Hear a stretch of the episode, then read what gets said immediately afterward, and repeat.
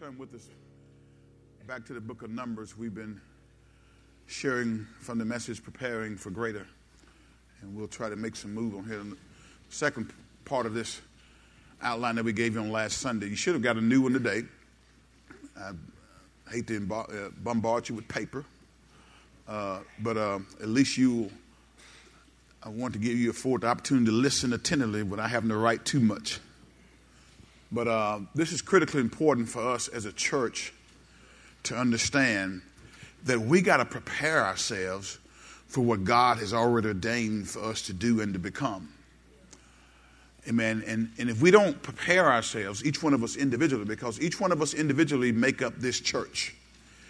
The church, amen, the congregation of believers at EBC is not this building. Thank God for a, a, a nice place to worship but but it's not the building, it's us. And God is trying to do something in us. He's trying to do something with us. And in order for him to do something in us and with us, because we're co laborers together with Christ, we have to prepare ourselves. Amen? And so I thank God, amen, for song praise ministry for preparing the atmosphere for the Word of God. Hopefully, your mind is ready to receive what God would have for us to know today. So, Numbers, the 14th chapter, uh, and we'll pick up our reading at, at verse number one, and I'll, I'll, I'll, we're going to jump on back in here. Uh, Numbers, the 14th chapter, verse number one says, Then the whole community began weeping aloud, and they cried all night. Any of y'all ever cried all night? Any of y'all ever been through something where you couldn't sleep at night? Then you know there was there was there's one point in time where where I, I, I was thinking somewhat in my naivety that a believer has no business staying up at night because Jesus is up, and that is true. If he neither slumbers nor sleep, that means he's watching over me.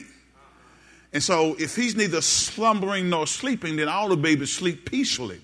But I'm here to tell you, I've learned this, as the old folks say, as I kept on living. I understood that there are some times when we go through some things in life that will challenge our sleeping habits. There are some times when we'll go through things in life that will challenge our mental capacity to handle the thing that we're going through. And I understood that, you know, that, that, that, that, that there are going to be some times in our life where we'll be challenged. But even in the midst of that, we got to realize that God is still there. So even though it may seem like an impossible situation, we serve a God of the possibilities. We serve a God who's able to do exceeding abundantly above all that we could ask or think according to the power that works in us. So I've learned that even as those times come when, when things would want to deprive you of your sleep because of, of, of the worry that comes, I begin to understand that when God is keeping me, I can sleep peacefully. You can ask my wife, amen. I sleep peacefully. Amen. She says I snore. I don't believe that I do, but she says that I do. But it seemed like if I was snoring, I would wake myself up, but I don't even wake myself up. Anybody in the house? I sleep peacefully. Uh, because I know I got God on my side. He, he, he said in his word, Thou will keep you in perfect peace, whose mind is stayed on thee because we trusted in thee. But they were crying all night. Says their voices rose in a great chorus of protest against Moses and Aaron. If only we had died in Egypt, or even here in the wilderness, they complain. Everybody say complain. Remember, we said the three problematic areas of, for, the, for the Israelite uh, believers and God's people was what? Number one, they walked in fear. Number two, they did what? They walked in unbelief. And thirdly, number three, they did what? And complaining, I'm going to tell you right now, it bothers God. Walking in fear bothers him. Yeah, walking in unbelief bothers him. But it seemed like when I began to search the, the, the, the, Old Testament scripture as God dealt with his people, one of the things that really got God's goat was when his people complained and murmured. Amen. And, and not trusting that their God who delivered them was still able to keep on delivering them. The text says their voices rose in great chorus of protest against Moses and Aaron, and if only we had died in Egypt or even here in the wilderness, they complained. Verse 3, let's read it. Come on, let's go. Why is the Lord taking us to this country only to have us die in battle? Our wives and our little ones will be carried off as plunder. Wouldn't it be better for us to return to Egypt? Verse number 4, can we read with me? The text says what? Then they plotted among themselves. Let's choose a new leader and go back to Egypt. Now, God's man had delivered them. God had spent 40 years, amen, amen, preparing Moses to deliver his people from bondage in Egypt. Now, here they're getting ready to kick Moses to the curb and choose somebody else. See, sometimes the one who God has placed in our lives to bring us deliverance, we get mad at the one that God placed there because maybe they don't do things quite the way we want it done. But guess what? When you need to be delivered, you better follow the one who's been sent to deliver you. Can I get a witness? They plotted among themselves, let's choose a new leader and go back to Egypt. Keep reading. Text says what? Then Moses and Aaron fell face down on the ground before the whole community of Israel. The text says two of the men who had explored the land, uh, Joshua son of Nun and Caleb son of Jephunneh, tore their clothing. Now, tearing their clothing was a sign of, of great remorse uh, they, they, would, they would, they would uh, you know, just, just, just rent their clothing in, in signs of disgust. They said to all the people of Israel, The land we traveled through and explored is a wonderful land. Verse 8 says, And if the Lord is pleased with us, he will bring us safely into the land and give it to us. It is rich land flowing with milk and honey. Next verse is what? Don't rebel against, do not rebel against the Lord, and don't be afraid of the people of the land. They are only helpless prey to us. They have no protection but the Lord is with us. Don't be afraid of them. Now, again, he's giving them, amen, uh, uh, trying to encourage them in this time uh, of great remorse. Now, again, I told you, uh, as we got to this point on last week, we cut off the crisis at Kadesh because we see, we see what happens here at Kadesh when we don't grow, when we don't prepare, when we don't get ourselves equipped for the thing that God has in front of us. We see what happens when, when, when, when, when God's people refuse to grow. 1 Peter 2 and 2 says, As newborn babies, desire the sincere milk of the word that you may grow thereby. Now, we said that the children of Israel committed five blatant sins. Everybody say blatant. Any of y'all out there ever committed a blatant sin? The word blatant means what? Let me just it's just it's deliberate. It's out there. It's no question. It's just raw. It's that, that you ain't got to vote whether or not that was sin or not. It was blatant. They com, they committed five blatant sins, y'all. Everybody say five. That led to defeat instead of victory. The first one we said was they they began to doubt God's word. God delivered his people from Egypt that they might enter the promised land and enjoy the blessings prepared for them. And the Lord had promised the land to the descendants of Abraham, Isaac, and Jacob, and had reaffirmed that promise through Moses. But even more, the Lord had reminded the people of his promise when they broke camp at Sinai. You see that in Deuteronomy uh, chapter 1. Let's go there right there. Deuteronomy chapter 1, verses 6 through 8. Deuteronomy chapter 1, verses 6 through 8. Pop it up real quick and we're going to move right along. The text says this When we were at Mount Sinai, the Lord our God said to us, you have stayed at this mountain long enough. Verse 7 It is time to break camp and move on. Go to the hill country of the Amorites and to all the neighboring regions, the Jordan Valley, the hill country, the western foothills, the Negev, and the coastal plain. Go to the land of the Canaanites and to Lebanon and all the way to the great Euphrates River. Verse 8 says what? Look, I am giving all this land to you. Notice the way God talks. I, I sound like a broken record, but one of the things that we got to get to as a body of believers is we got to get to a point to where we begin to speak those things that God has already declared for us. We serve a God, amen, who calleth those things which be, which be not as though they already are, right? So God says, I am giving all, I am giving all this land to you. Go in and occupy it, for it is the land the Lord swore to give to your ancestors, Abraham, Isaac, and Jacob, and all of their descendants. Now, if God gives us a promise, then we can be assured that that promise is valid. Now, how many y'all got people in your life who promise you stuff but never follow through? Anybody in the house? How many y'all work with people who promise you stuff but they never follow through? How many y'all live with people who promise stuff but they don't follow through? Hello, hello. How many of you all are the person who promises but never follows through? God is not like us. He's not a man that he should lie. If the Lord says something, book it. Take it to the bank. Bet on it. Amen. Sacrifice your, your only child for it because God, if God says sacrifice your child, He's going to raise him up from the dead. God is able. And when He promises a thing, He shall bring it to pass. So, so, so God's promise was Israel's title deed uh, to the land, a title deed. Now, how many y'all own your own house?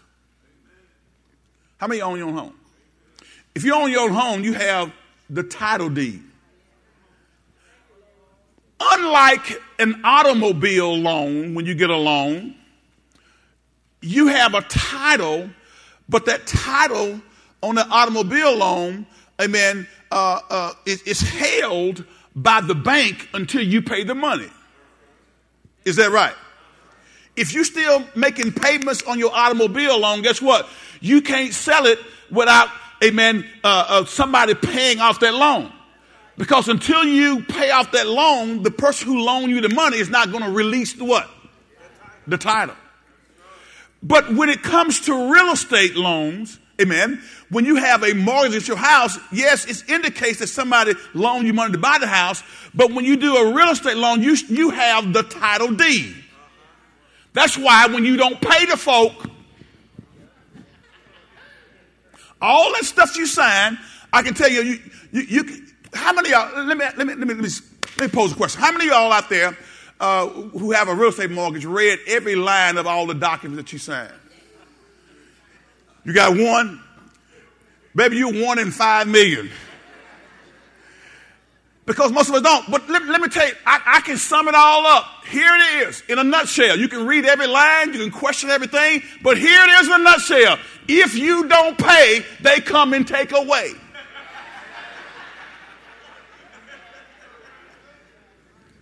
That's in a nutshell.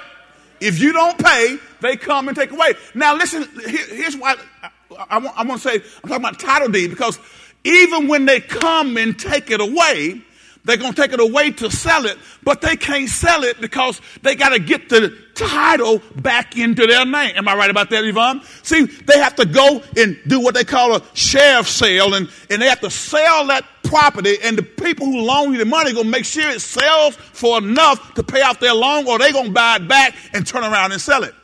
But in order for them to sell it, they got to get the, they got to get it back into their name. They got to get the title deed invested in their name. Now, here's what I want you to understand God has told the children of Israel that, that my promise is your title deed, that this land belongs to you. Those folks are just occupying it, but it don't belong to them. You have the title deed because I gave you my promise, amen, that it is yours. God's promise, guys, was all Israel needed, but the nation doubted God's word and began to walk by sight instead of by faith. They doubted God's word and began to walk by sight instead of by faith. You remember we said on last week the survey of that land, when you think about it, it may have been a good, good idea if you were employing a conventional battle strategy. But that was not a good idea when you were in, uh, uh, uh, following God's spiritual battle plan. God had already given them the land and had commanded them to go in and to take it. He had promised them victory, so all they had to do was to trust and obey. Everybody say trust and obey. The Lord would go before them and scatter his enemies. That's what he told them. But his people had to follow by faith. And that's where they failed, guys. They doubted that God was able to keep his promises and give them the land. So the first blatant sin was they doubted, amen, amen, they doubted God's word. Now, guys, let me tell you something. We can look at Israel and go back and say, mm, mm, mm, ain't that a shame? My, my, my. Why in the world would they doubt that God was able to do what he had promised he would do? Well, let me ask you a question. How many times have you doubted what God's word says?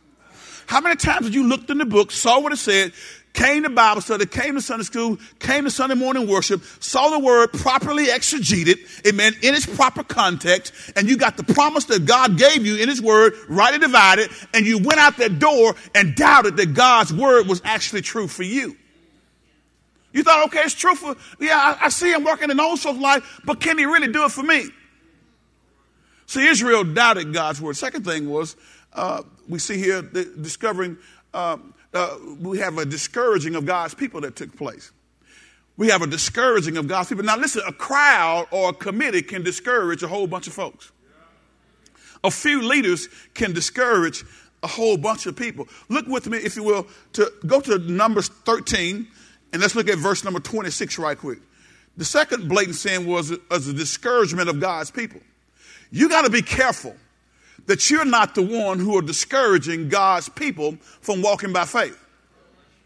Because sometimes the words of our little nasty mouths prevent people, amen, from getting to the place in God to where he can, where he can do miraculous things through their life. Numbers 13, and let's begin our reading at verse number, we'll start at verse 25. says, After exploring the land for 40 days, the men returned, watch this, to Moses, Aaron, and the whole community of Israel at Kadesh in the wilderness of Paran. They reported to the whole community what they had seen and showed them the fruit that they had taken from the land. Look at the next verse says, This was their report to Moses. Watch this. We entered the land you sent us to explore, and it's indeed a beautiful country and a land flowing milk and honey, just like God had said, right? Here is the kind of fruit it produces. 27, 28. But the people living there are powerful. Now, here the report begins to turn. Here the discouragement begins to happen. Sometimes when you're dealing with people, and fellow Christians, you have to be very careful because there are some people who you can't give and tell your vision to. There are some people who are doubters and naysayers. There are some people who are joy killers. There are some people who will try to distort your faith walk. And so you can't tell everything that God told you to everybody who you're in relationship with. How many know we all have people in our lives who are faithless? We all have people in our lives when we tell them what God showed us, they immediately begin to figure out how we can't do what God has shown us. The text said, but the people living there were, powerful, and their towns are large and fortified. We even saw giants there, the descendants of Anak. Next verse says, well, the Amalekites live in Negev, and the Hittites and the Jebusites, and the Amorites live in the hill country. The Canaanites live along the coast of the Mediterranean Sea and all along the Jordan Valley. Watch this. But Caleb tried, Caleb tried, Caleb tried, he what? Caleb tried to quiet the people as they stood before Moses. Because now this report begins to come from these other guys, the other 10 leaders, 10 spies, and they and, and the people start to get stirred up. He says, let's go at once to take the land. We can certainly conquer it, right? Look at the next verse. Come on, let's read. But the other men who had explored the land with him disagreed. We can't go up against them. They are stronger than we are. 32 and 33. So they spread this bad report. They spread this bad report. They spread this bad report among the land, um, about the land among the Israelites. How many of y'all know bad news travels faster than good news? Huh? If, if, I, I promise you, you know, the word that we're going to get here today will inspire you, but it's not going to travel as fast as it would if, if, if, if, if, if somehow or another uh, uh, we had Cowboy fans and Saint fans break out in a fight. Because y'all arguing about who was going to win the game tonight. If that, if that, if that broke out here in the church, First of all, some of y'all are so vain enough where you would take your phone out and start recording it. Yeah, some of y'all that vain. I, I, I saw something uh, uh, about a week or so ago where there was a young man that was stabbed to death. And there were people sitting around recording the young man being stabbed to death rather than intervene and trying to stop that from happening. See, listen, guys, listen, bad news travels fast. And I promise you, that will be all around Benton, around Shreveport, Bossier, all the way back in Minden, Magnolia, wherever everybody came from. If there's somebody from someplace, that will be, as a matter of fact, you don't have to be from someplace, you will spread it on social media. Child, look what happened at our church. Boy, them Saints fans were whipping them Cowboy fans. Then Bobby came out and Doris came out. They had their judges on and they started whipping everybody. Craig it'd be all over the place. Why is it that we have such a something about us that tend to crave negativity. I'm going to tell you, as a child of God, one of the things that we got to learn to do is, is to renew our mind with the things of God. Uh, uh, I think it was in Philippians. Go to the fourth chapter with me right quick. Hold your place there. Let's go to Philippians chapter 4. I think that's where I want to go. And it should be around the eighth verse. Somebody help me. Is it Philippians 4? Glory to God. Okay, here, there it is. Philippians 4 and 8. Let's read together. See, here's what I want you to do I want you to keep your mind stayed on Jesus. I want you to, as a born again believer, I, I want you to keep your minds on the promises of God. Don't go chasing negativity and bad news about other people because it's, it's amazing how we are interested in other folks' bad news, but when we got something going on with us, shh, shh, shh. Don't tell nobody. Watch this. Paul is writing to the saints at Philippi, the church at Philippi, says, And now, dear brothers and sisters, one final thing. Fix your thoughts on what is true and what is honorable and what is right and what is pure and what is lovely and what is admirable. Think about things that are excellent and worthy of praise. He says, fix your thoughts. To fix my thought means that there is something that I got to do because there's a natural tendency for you and I to gravitate toward negativity. But when we fix our thoughts, when we train ourselves and say, okay, listen, hold up. I know you, you sharing this, but get, listen, both of y'all are born again believers. Have you went to this person and shared that with them? I know you come talk to me and I'll give you advice, but here's what I want you to do. I want you to be biblical. All right, you have an issue or not with that person, and maybe they did something to hurt your feelings whatever. But here's what Pastor Adams has been teaching us, okay? Now listen very carefully, because I know you know this. He, he goes to Matthew, the 18th chapter, the 15th verse all the time, where Jesus said there's an alt between you and your brother, you do what? You go to him one on one. Now you coming to me, and I appreciate you having confidence in me. I'm hoping you're not just coming to gossip. I hope you're not just coming to give me a prayer request, but really it's a gossip sharing session. So, so, so I'm gonna give you the benefit of the doubt. So here's what I want you to do. Bible says this. Now I want you to go to that person right now. Uh, you know, you can do it after church. You can call them on the phone. Y'all can meet for coffee, whatever. But go to them and share them uh, uh, what they, how what they said hurt your feelings. Go and share with them because maybe they're not even aware that you're feeling that way. And many times people aren't even aware that our feelings have been hurt.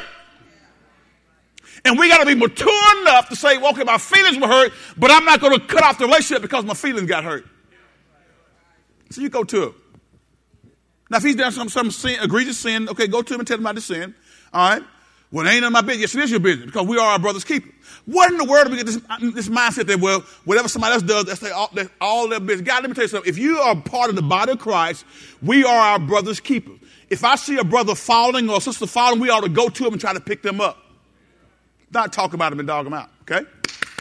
So they were, they, listen, listen, we get back here. Uh, uh, so, so fix your thoughts on things above. But they begin to share stuff in, in a negative sort of way, and they begin to discourage the people. All right, now, now, back in Numbers, we see this, okay? Discouragement comes.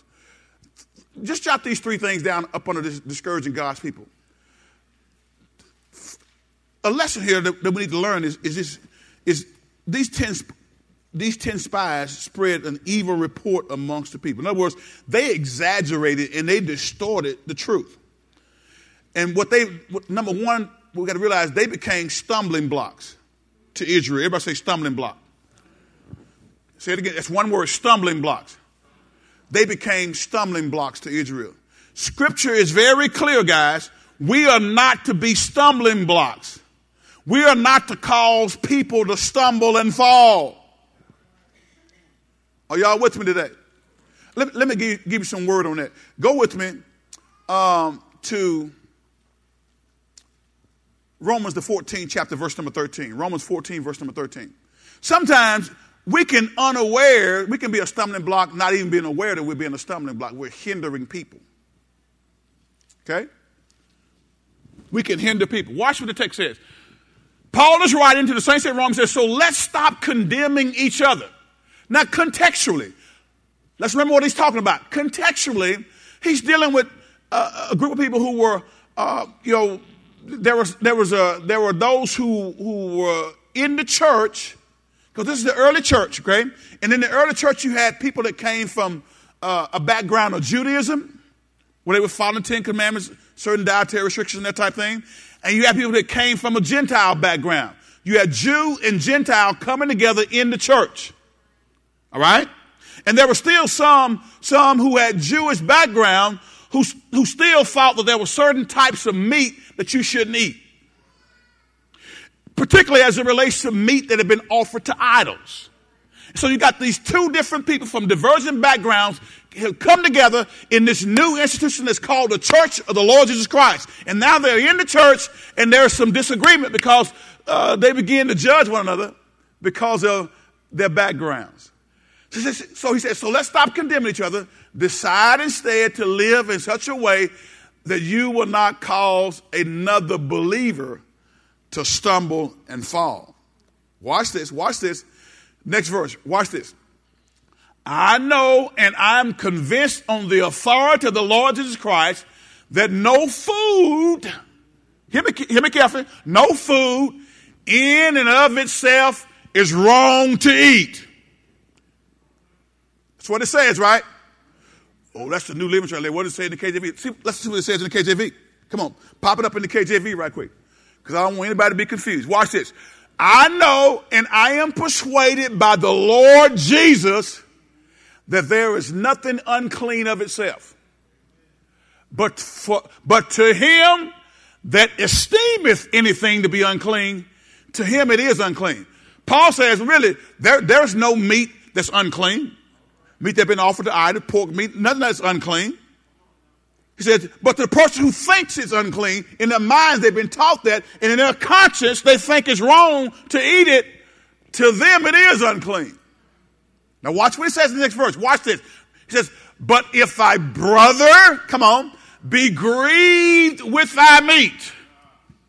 Huh? If he knows that that meat that you have has been sacrificed on a pagan altar, even though it, it and, and or, or, the excess has been uh, has been sold in the marketplace. It was, it was designed for the for the for the altar. It, you bought it out that marketplace, and they, they're aware of that. He says, "If thy brother be grieved with thy meat, now walkest not now walkest thou not charitably. Destroy not him with thy meat, for him for whom, for whom Christ died. Go to the NLT on that verse 15 right quick. Where he says, don't become a stumbling block. There are some things that we are privy to, we are aware, we know.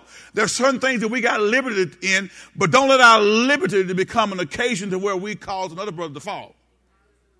See, a mature person can say, I'm going to withhold from that because I know where they, where they are. An immature person, well, I don't care what they think. I'm free. I do like I want to do. God, God, God ain't got no problem with this. Well, what about this person here? Right now, see, they, they're not they're not where you are. So what you got to do is is to try to build a relationship with them and teach them and cultivate them and develop them so they can be to a point to where they know they have those freedoms. And if if another believer is distressed by what you eat, you're not acting in love if you eat it. If another believer is distressed by what you eat, you're not acting in love if you eat it. Don't let your eating ruin someone who died for Christ, whom Christ died for. Is that what he says? Look at it. Next verse, right quick. Then you will not be criticized for doing something you believe is good. Now, he's saying, listen, when, whenever, if, if, that meat offends my brother, I know I got liberty to eat it, but I'm going to choose not to so that I won't uh, cause that person to ruin their conscience. Because that person, when you invite him to dinner, I told you before, it was a big thing to be invited to, to, to someone's house to eat. And it was a rude, it was considered to be rude and, and, and, and, and uncouth to not eat when you're invited to eat. But if you're invited to eat and you think it's wrong to eat what the host has, and you feel compelled to eat, then now that person eats violating his conscience. And to him it becomes sin, even though to you it's not sin. We're talking about meat that's been offered to idol. Okay? Now we don't deal with that today, but we deal with stuff like, you know, pants in church or women cutting their hair or you know, all kinds of stuff that people still deal with today. People still, there are some people who still tell you that you can't eat pork because that's it's sinful. Uh, some of us don't need to eat it because it runs our blood pressure up, but ain't. Hello? But, but you ain't going to hell because you eat pork meat. If it is, I'm on my way. I'm far down the road. Now watch, watch. Okay, so so so so so so so, so the first thing, uh, the first lesson here is is don't become a stumbling block. Don't cause people to stumble and fall. Okay, because there are plenty. I, I can give you tons more scripture. You can go to 1 Corinthians 8 and 9. It says, But take heed lest by any means this liberty of yours become a stumbling block to them that are weak. See, people who, who, who have dietary restrictions and, and, feel like it's sin and, and, and you go into hell if you eat certain things, that person hadn't, is not engrossed in Scripture, don't understand biblical context. But that's cool. They don't mean they go into hell. Don't mean that, they, that, they, that, they, that they're not saved. Just that they're weak in that area. Okay? And, and, and, and Paul said this to the Galatians, believe. He said in Galatians uh, 5, verse 7 and 9, You did run well. Who did hinder you that you should not obey the truth? This persuasion cometh not of him that called you. A little leaven leavened the whole lump. Okay? Second, second lesson that we get from this from these ten spies is that the ten spies were gripped with fear and they were cowards. Scripture is clear that believers are not to fear. Okay? So the second thing we see is they were gripped with fear and they were cowards.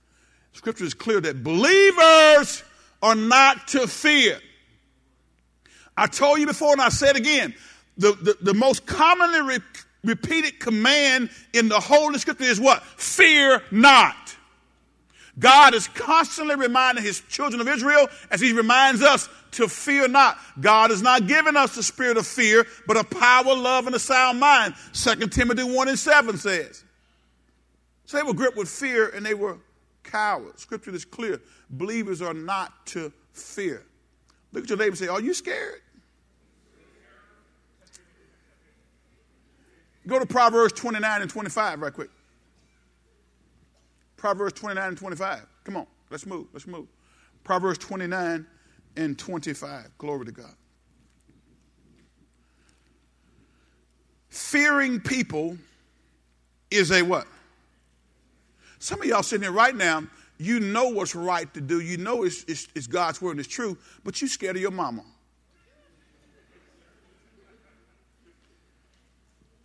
I, I, I don't mean, when I say that, I'm saying that, I don't mean that in any kind of disrespectful way. I'm just saying that you're afraid to do what's right because of you're afraid the blowback you're going to get from your mama or your daddy.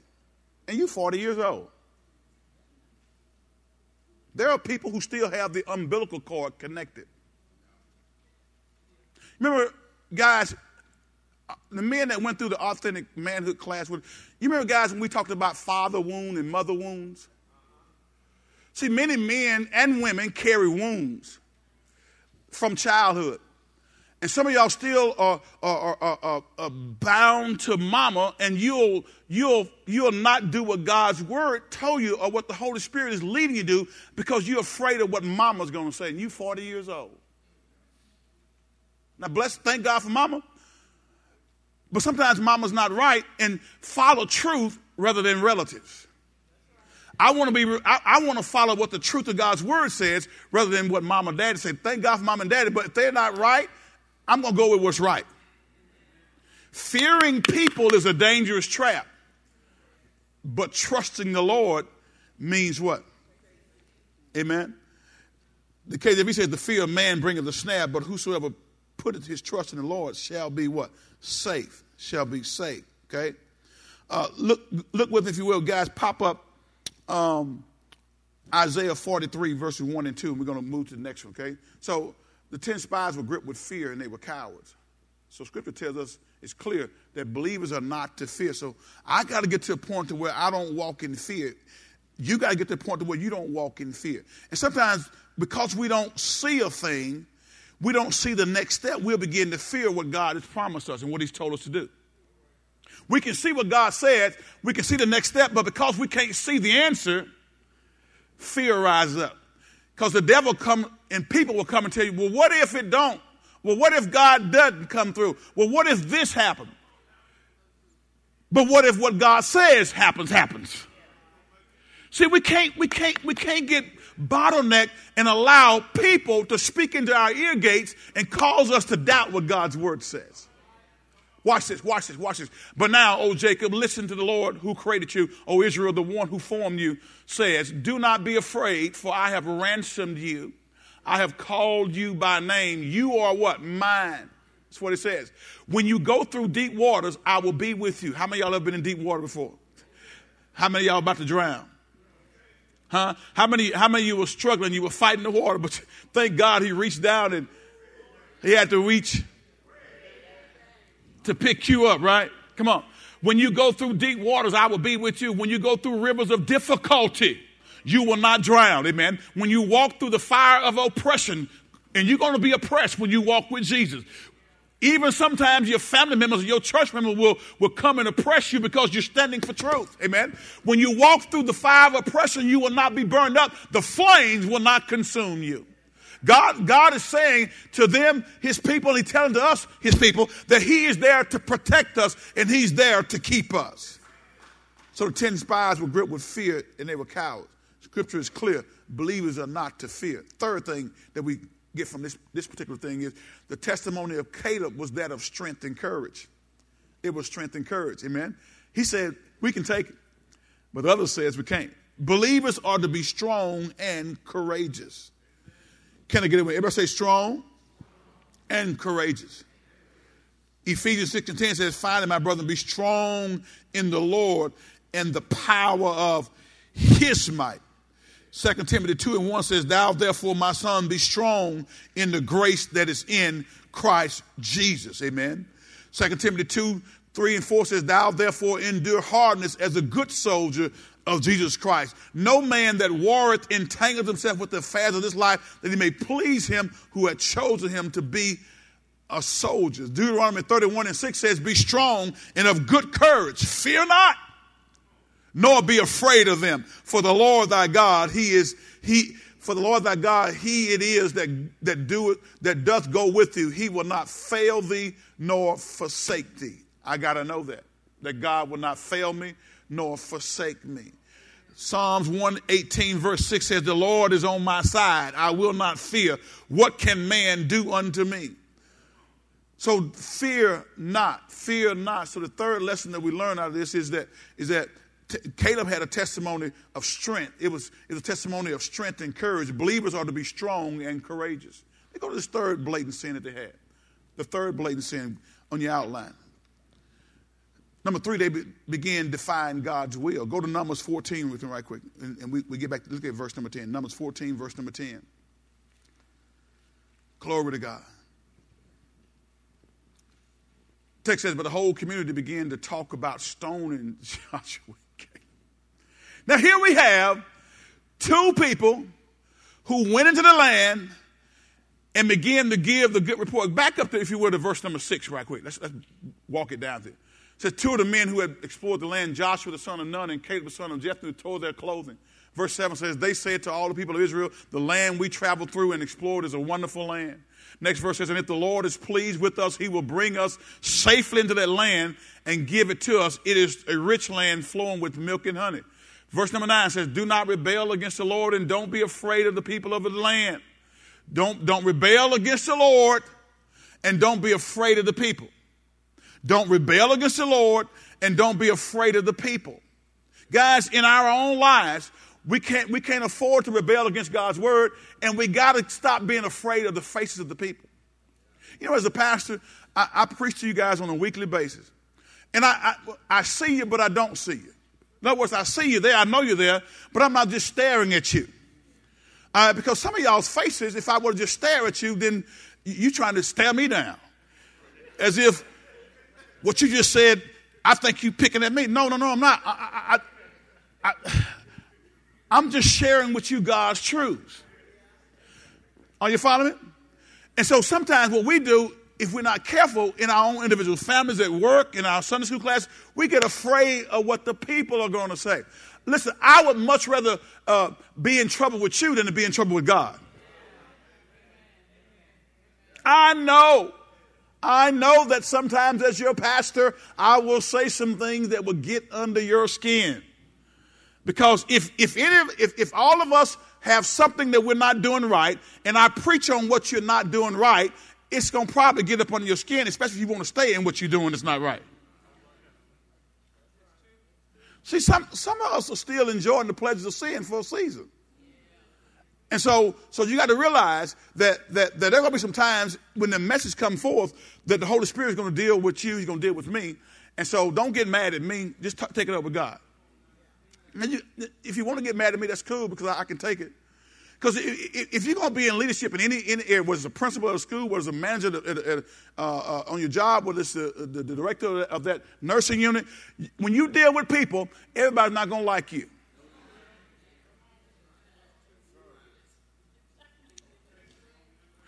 Everybody's not going to agree with every decision that you make.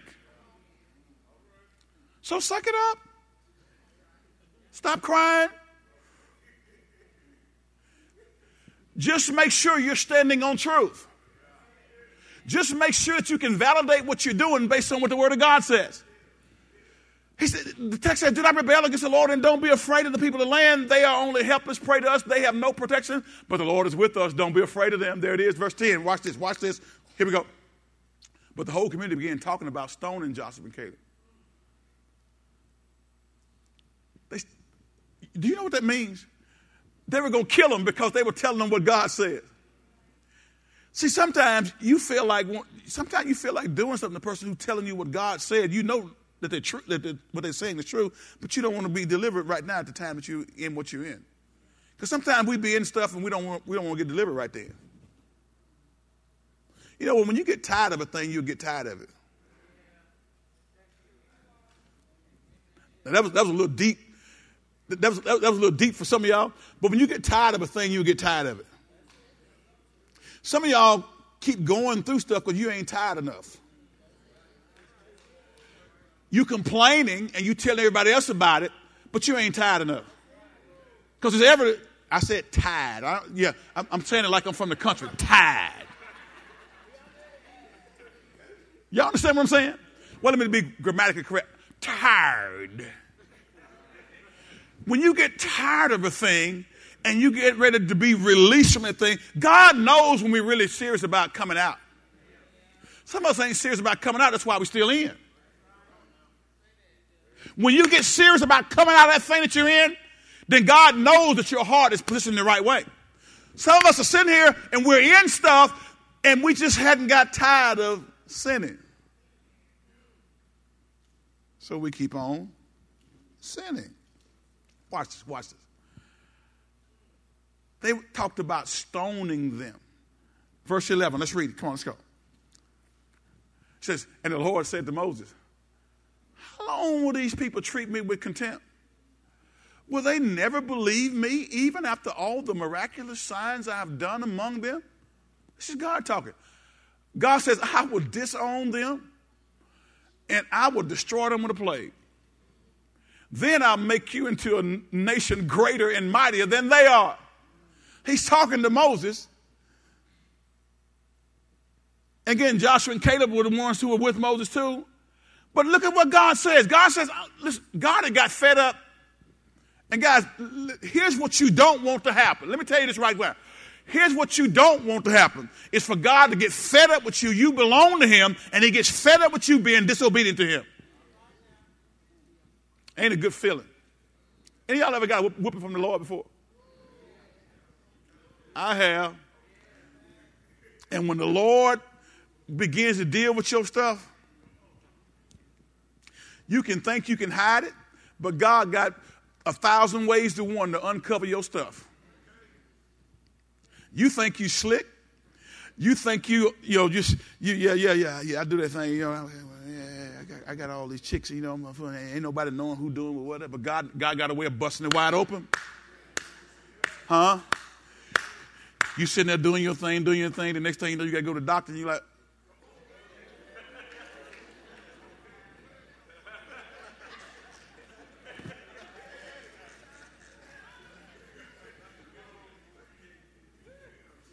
Now, how you going to explain that?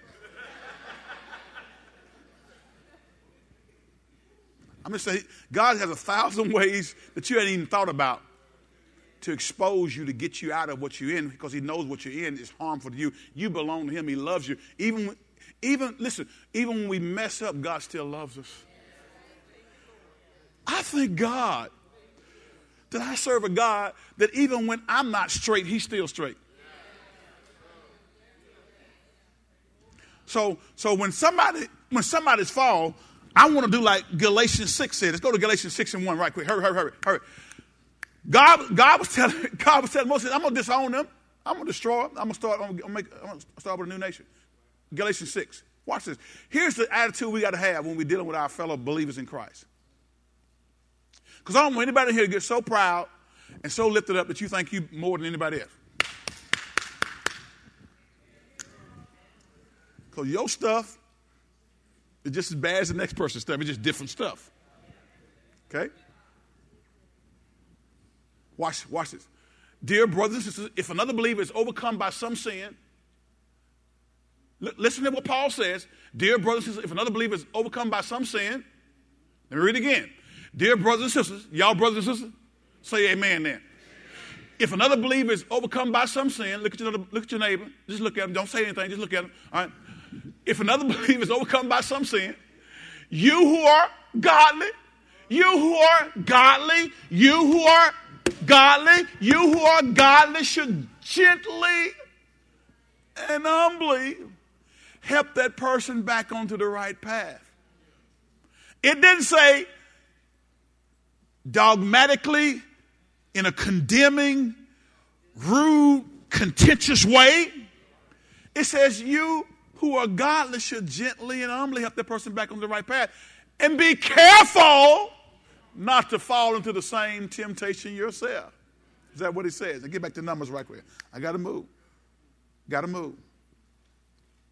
When your eyes are on yourself and your circumstances, you lose your perspective and you saw you you you, you you'll say and do some ridiculous stuff when your eyes are on yourself and you lose god's perspective you'll say some dumb stuff.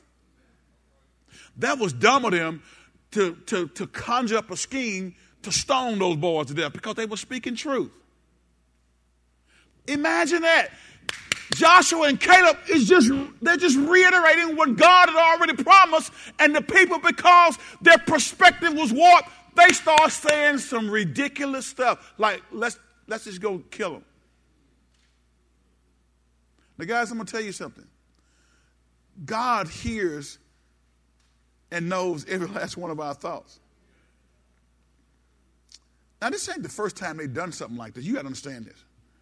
The Jews had a long record of complaining against the Lord and their leaders. And they got a long record of being judged for. There's a whole book in the Old Testament, the book of Judges, that deals specifically with Israel's disobedience and how God would uh, bring them out of captivity, restore them, bless them, and then they forget about God. And they start, when a judge died, then they start following and whoring after the gods, and God to come in and judge them again. Guys, I'm going to tell you something. He loves us, but one of the reasons why he judges us is because he wants us to be the best that we can possibly be. And if we if we are murmuring and complaining and and, and, and doing all this stuff, we can't be the best that God wants us to be. He says, I will disown them and destroy them with a plague, then I will make you into a great nation, a nation greater and mightier than they are. Verse 13, watch this. But Moses objected. See, when you're a friend of God, you can go to God. Moses is known as the friend of God. He says, what, what will the Egyptians think when they hear about it, God? Says, they, they know full well the power you displayed in rescuing your people from Egypt. Look at verse 14. It says, Now, if you destroy them, the Egyptians will send a report to the inhabitants of this land who have already heard that you live among your people. It's good when people know that God is walking with you. It's good when people know that God is on the inside of you. It's good when people know that God is doing some miraculous things through you. Watch this. Watch this. He says, uh, this is, they've already heard that you live among your people. They know, Lord, that you have appeared to your people face to face and that your pillar of cloud hovers over them. They know that you go before them in the pillar of cloud by day and the pillar of fire by night. Verse 15. Now, if you slaughter all these people with a single blow, the nations that have heard of your fame will say, What are they going to say, uh, Moses? The Lord was not able to bring them into the land. He swore to give them, so he killed them in the wilderness. Please, Lord. Y'all ever begged the Lord before? I have. Please, Lord, just get me out of this. Please, Lord, prove that your power is as great as you have claimed. For you said, watch this, the Lord is slow to anger and filled with unfailing love. Look at what Moses, God, Moses is doing exactly what God told him to do, Sherry. He's, God said, put me in remembrance of my word. See, when I go down and I start praying, I start praying what God's word said. God, you said that, that, that I can do all things through Christ who strengthens me. God, you told me I am more than a conqueror through Christ. God, you told me I'm the head and not the tail. I'm above and not beneath. God, you said the power of God works in me, and God, I need you right now to move. He's putting them in remembrance of his word. The Lord is slow to anger and filled with unfailing love, forgiving every kind of sin and rebellion. But he does not excuse the guilty. He lays the sin of the parents upon their children. The entire family is affected, even children in the third and fourth generation. Don't you think for one second that your sin don't affect your family?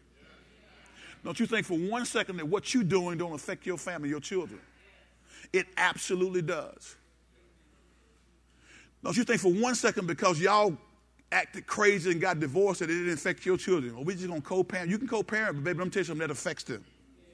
And I'm not saying that because you got divorced that you can't, you can't, God can't heal, deliver, and set free. But don't you think for one second that because it's going on with you, it's not affecting those around you? It's affecting those around you, your children, affecting your church family, on down the line. He says, but he does not excuse the guilty. He lays it. Look, go to the next verse, verse 19. Watch, watch this. In keeping with your magnificent, unfailing love, please pardon the sins of these people, just as you have forgiven them ever since they left Egypt. It wasn't the first time. they, they were cutting up before this, okay? Look at what the text says. Verse, then the Lord says, I will pardon them. I want that kind of relationship with God where I can, I can go to him and say, God, I know it's right. You, you are just God, and, and, and, and there is guilt as sin. Or I'm as guilty as sin, God. But right now, God, would you please show me some mercy and grace? God, will you, will you not give me what I truthfully deserve? God, will you not destroy that thing? I know it's in your power to do it, but Lord, show some mercy. And that's what God did. Because they were defying God's will. The next thing that they were doing was, what do we say? They, they, they, they were deserving of God's judgment. And I, I, I, they were deserving of God's judgment because they, they defied God. But Moses' intercession here stopped God from, from, from coming in and offering the discipline um, uh, that could have been more severe than what he did. What, he, what, what God ended up doing was his, his judgment was threefold. Amen. The nation was going to wander for 38 years, 30, 30, 40 years, roughly 40 years in the wilderness, one for each day that the spies explored the land. And during that time, the older generation, 20 years and upward, going to die and not enter that land because they knew better. Children didn't know better. So God said the children didn't know better, but that, that older generation, with the exception of those, you know, Joshua and Caleb and that group, um, uh, they're going to die in the wilderness. And the third thing was the 10 unbelieving spies died because of the evil report that they delivered. Okay? So, so they, when you look at this thing, guys, listen to me real carefully. Okay? God will discipline those whom he loves. And they were deserving of God's judgment. And lastly, guys, look at this real quickly. And I, I want you to ponder on some of these questions I gave you. Amen. Uh, they were disobeying God's command. The day after that great failure, the Jews were supposed to start on that long march through the wilderness, but the nation refused to obey God. Unbelief, a spirit of complaining, and a rebellious attitude are terrible masters that are going to cause you and me to end up in a place that we don't want to be. Are y'all listening to me today? So they were, dis, dis, they were disobeying God's command. They, those were blatant sins. Now, let, let, ask yourself these questions as we get ready to close out. Because again, they failed to enter the promised land. And what, what I want to do in the coming weeks is I want to start talking about, we talking about preparing for greater. I told you the scenario. We talked, we talked about how Moses uh, was not prepared, but God had to get him prepared, right? To become the deliverer. And we saw that it took, you know, at 40 years of age, he had a midlife crisis, spent 40 years on the backside of the desert, but the last 40 years of his life, he walked in concert with God's will. All right? We saw Moses got prepared for greater. We see this, this, this nation right here, the nation of the children of Israel, were in this plot, in this space, but an entire generation failed to get what was prepared for them, a greater land, because of these blatant sins here. So we're going to start talking about how do I get prepared for greater, uh, for greater uh, and better relationships? How do I get prepared for greater and better financial situation? What can I do to put myself in a position where God can bless me with greater? So here's, some, here's a question I want you to begin to ask yourself, okay? Because maybe you're like those, those 10 that came back and you spreading the bad news. Maybe you're that person in the church who always talking negative and not speaking what God's word says. Question you ought to accept. Both enthusiasm and pessimism are contagious. Would y'all agree? If somebody's excited, enthusiastic, that can be contagious, right? You, you see that I was at a football game Friday night, and when the, when the home team scored the touchdown, everybody was enthusiastic and excited, and people stood up all at the same time because he scored a touchdown. But then when the other team scored, everybody was pessimistic, and they scored way more than what we did. Everybody was sitting there real sad. Are y'all, are y'all listening to me? So both, listen to me, both enthusiasm and pessimism are contagious. How much of each do you spread? Are you a spreader of pessimism or are you a spreader of enthusiasm? If someone were to pay you $10 for each kind word you spoke and collect $5 for each unkind word, would you be rich or poor? Inquiring minds want to know. See, we're talking about attitude. This entire nation failed to get what God promised them because their attitude and their approach and their, their outlook was not right. Number three, what progress are you standing in the way of? What progress in your family are you standing in the way of? What progress in this church are you standing in the way of? What progress on your job are you standing in the way of? Number four, 10 years from today, what will you wish you had done now? Some of y'all said 10 years. Pastor, I'm just trying to live from day to day. And then you take the scripture and you twist it. You know, the, the Bible say don't don't say what you're gonna do ten years from now. Just you'll just say if the Lord yeah if the Lord will. But ten years from now, what what do you what, what you what, what will you look back and say I wish I had done today? Watch this. If you have God's promise for something, isn't that enough? If you have God's promise for something, is that not enough for you?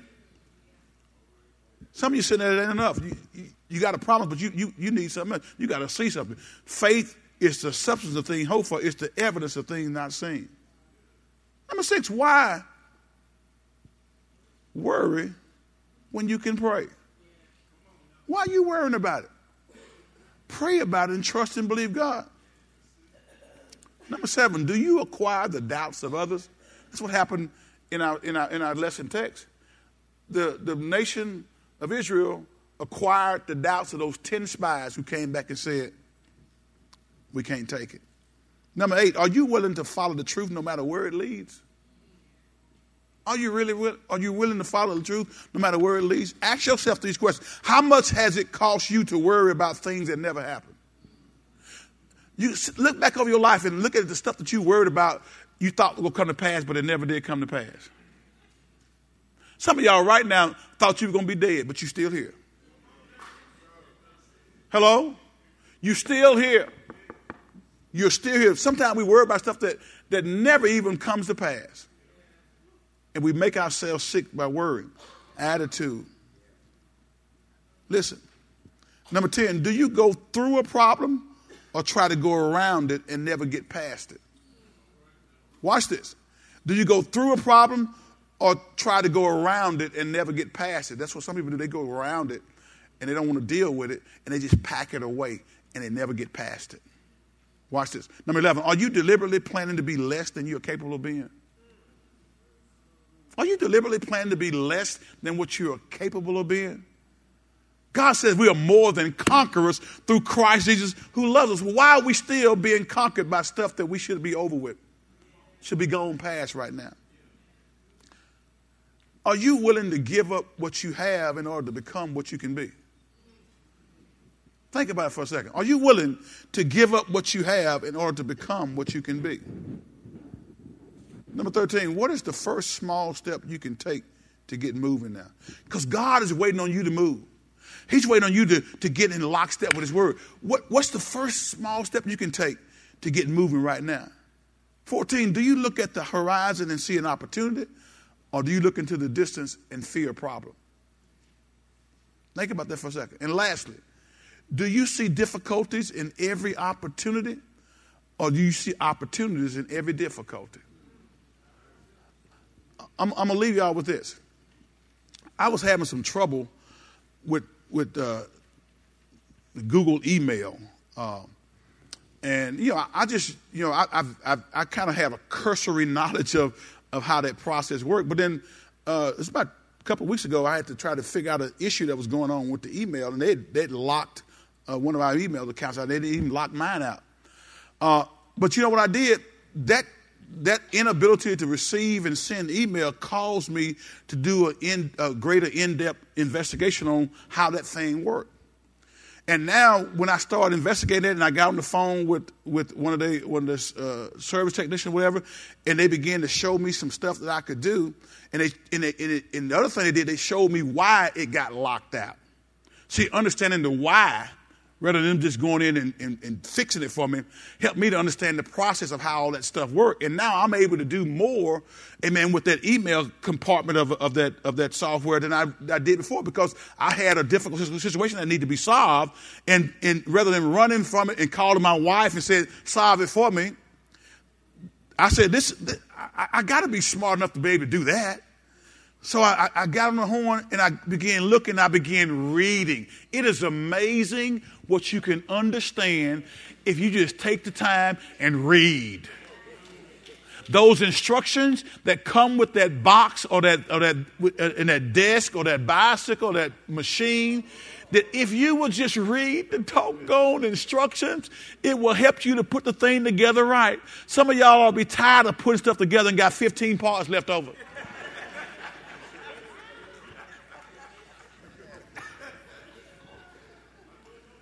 Oh, you don't need that. And next week the thing broke down. Listen, do you see difficulties in every opportunity or do you see opportunities in every difficulty? Problems are an opportunity for us to find solutions. And it's an opportunity for us to trust God.